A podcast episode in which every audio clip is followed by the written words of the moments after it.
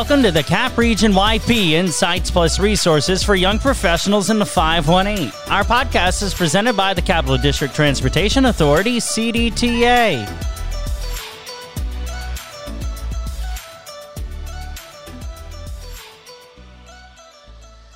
Hello, everyone, and welcome back to the CAP Region YP Insights Plus resources for young professionals in the 518. My name is Lindsay Eisinger, uh, the co-chair for the communications committee of the Capital Region Young Professionals Network.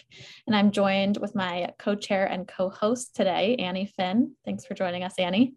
Hi, Lindsay. So happy to be here. Always a pleasure. Yeah, back at you. And we're really excited to uh, recognize our, our community speaker today, um, Meredith Chimento. Um, and Meredith, you know, it's it's it's Women's History Month, um, so we thought there would be no more fitting guest than to have you with us. Um, so thank you for joining. Oh, you're welcome. Thank you. I'm really interested and looking forward to the conversation. Awesome. And Meredith, you we know you serve on the Women's Business Council um, with the with the Cap Region Capital Region Chamber of Commerce. Would you mind telling us a little bit more about about what you do? Sure. So I've been on the WBC, as we call it, for at least seven years and really became involved when I was looking to make a career change. I thought, what a better way than to network with women in the capital region through the WBC. So I served on the program committee for a few years. And uh, last year was the program chair, and this year I am the vice chair of the um, the WBC of the committee. So we work on programming. Um, that's really what I did for years, bringing together. Well, the pandemic changed everything, virtual programming for the past two years. Um, but Women of Excellence, um, both in business, a variety of different programs um, that I think engage women and um, other individuals across across the capital region. That's awesome, and we know, you know, even outside of your involvement with the chamber, um, you're you're very busy. So, can you tell us about what you do with the Early Care and Learning Council? Sure, a good question. So the Early Care and Learning Council is a state network. We're a membership organization. We have 35 offices around, offices around New York State that basically do all things child care. So my job really is to champion um, better pay for child care providers, better access for families, and to make child care affordable and uh, provide quality care for children all throughout New York State. And so we do that in partnership with New York State Office of Children and Family Services. Uh, we contract with them for the majority of our work and really focus on what working families need to succeed. And that's typically childcare subsidies for the majority of families in New York State so that they can afford childcare because childcare is super expensive and you have many years to pay for college or to you know save for college for your kids but you don't have any time to save for child save for childcare. So it's near and dear to my heart.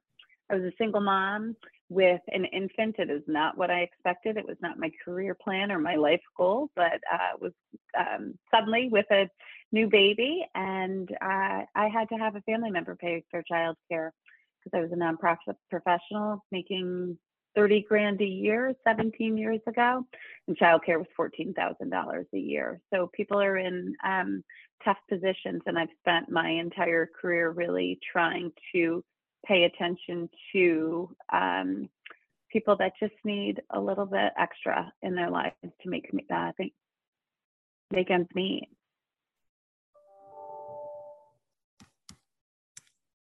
Yeah, that's great. So it sounds like you've been in the nonprofit industry for a very long time. Um, can you tell us a little bit about your journey? Did you choose nonprofit like right as a career choice? Did you kind of tumble into it? Um, I'd love to hear that.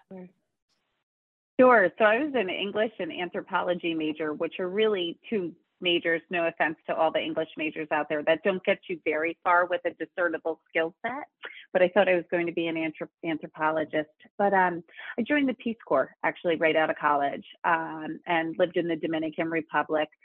and that was before the Dominican Republic was a destination for many people to go to Punta Cana. Punta Cana was a sugarcane field. There were no resorts there. There were no, you know, waterfalls and swim up bars.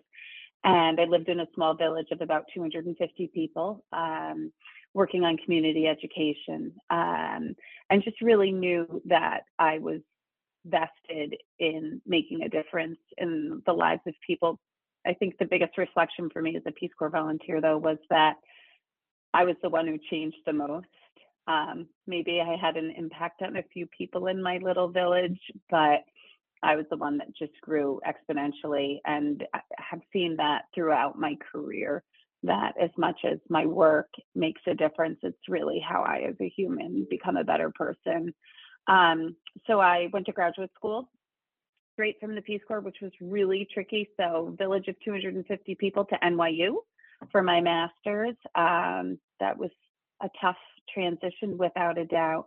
And then I've worked um, in a variety of nonprofits around the capital region for the past 25 years. Wow, what a story. I, I, that gave me goosebumps when you said that you were maybe the most the one that was most changed after your time in the Peace Corps. That's awesome. And it's it's no surprise then, I guess, that you kind of chose the path that you did. And, you know, I think with the work that you do now, especially, it's important because we know that obviously a lot of the burden of child's care um, falls on women. So I think that's awesome that you, you know, kind of what you went through has inspired you to to help other women. So that's really great.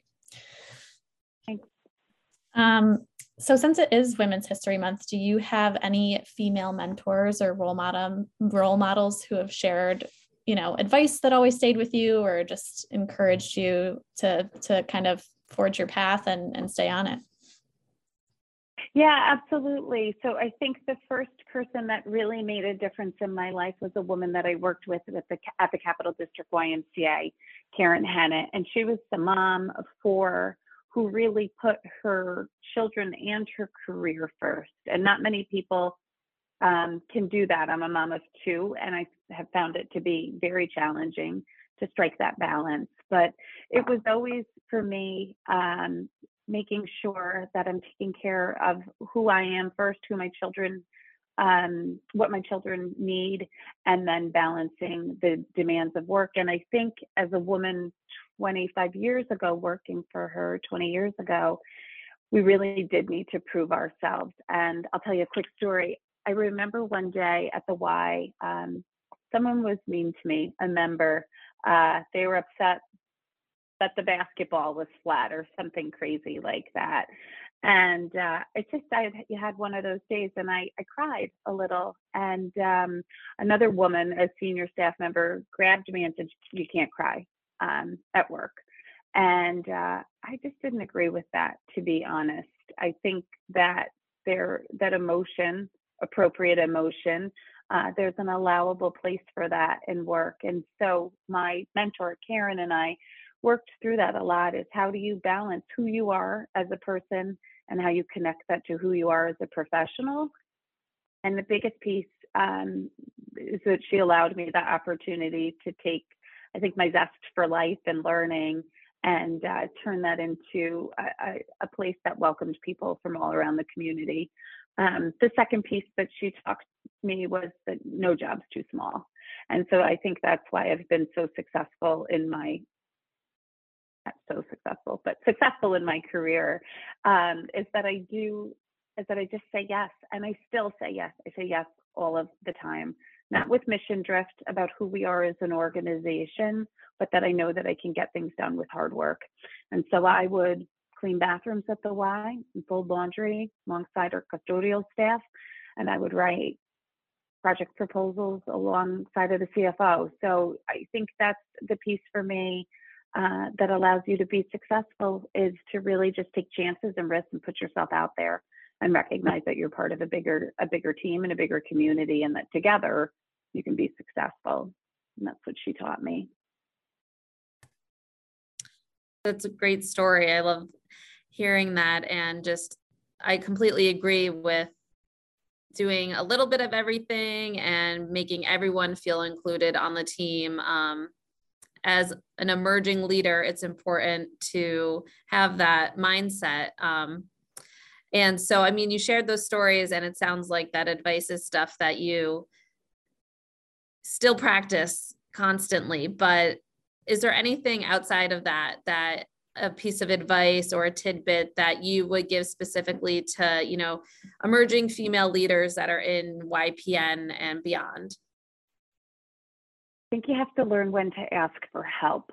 And I see that with staff that I supervise now and have supervised over the years, and I've supervised hundreds, um, is that it's okay to ask for help as long as you do it not by saying I need help, but by presenting the problem the way that you think you might be able to address the problem or the situation, and then mapping out and laying a framework for conversation with the person you're asking for help with. I think where we often fall short is when we just throw up our hands and say, I can't do it, I'm confused, I'm overworked, I'm exhausted, instead of saying, these, are the scenarios that I've played through. These are the different options that are ahead of us. I need your help to help me determine what the best course is. And it falls flat when you just say, I need help and don't provide any solutions or suggestions on, on a pathway. I look for leaders or developing emerging leaders that are able to recognize when a problem is a little larger than they might have the experience um, necessary to to navigate it but when they come with ideas about how they might navigate it and that we can collectively come to a decision together. So there's a difference right in just asking for help but asking for help in a way that shows that you've really thought through what the different um, answers could be to the problem. Yeah, I think that's useful advice. I always, you know, it's honestly one thing I have have been told is like, you know, if you ask a question, it's like, well, what is your recommendation? And I think that's important to show that you've thought it through, and that is how you can really get to kind of the next level is coming with, here's what I think and here's why, but I need your help. Um, so I think that's great advice.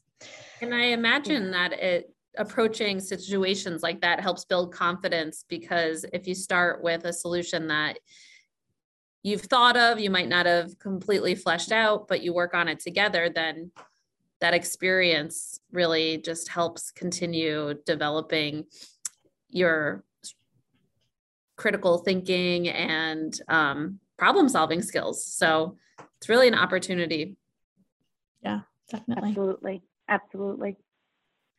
Um, so, you know, one thing we always also like to ask is like, is Ernie Early Care and the Learning Council, is that like an organization that um, accepts help? You know, do you take volunteers? What what can we plug for you? I guess as as one thing we always oh, like to ask. That's, absolutely, that's that we pass Build Back Better because we really need that funding from the federal government. Mm-hmm. Um, we are not a direct service organization, but I would plug the Child Care Resource and Referral Agencies. Bright Side Up is our partner agency in the Capital District.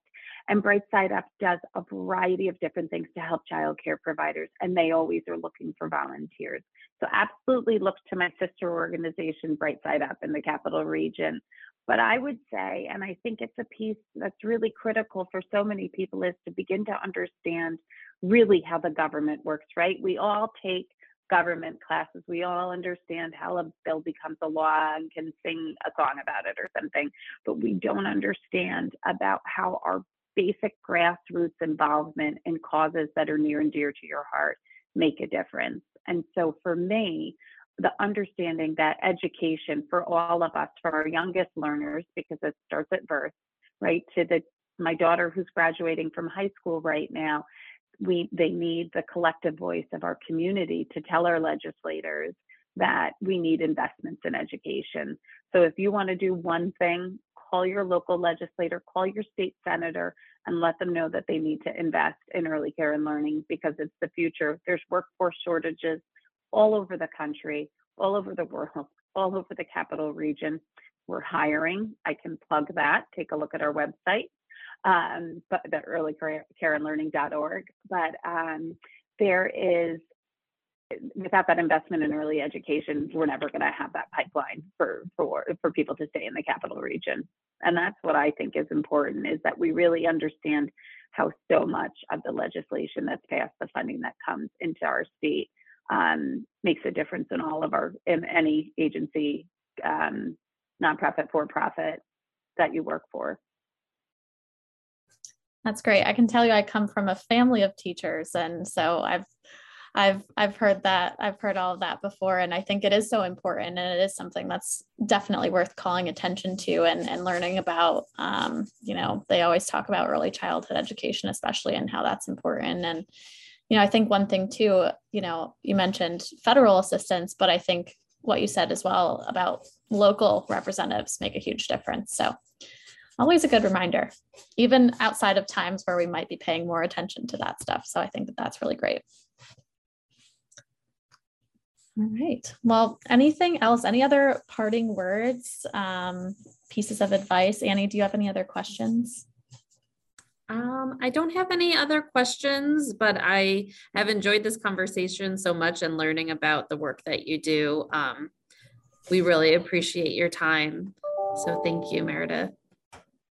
Oh, you're welcome. Absolutely. You know, I think something that's resonated with me recently is that it's um, it's important to recognize the global picture of where you sit. And as you're starting your career and recognizing, or those people that are starting their career and recognizing that they're part of such a larger system, asking at any time how you can support the needs of your company, your community, your coworkers.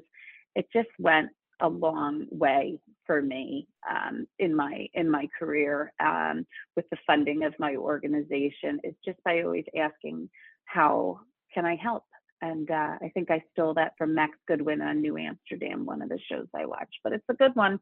How can I help?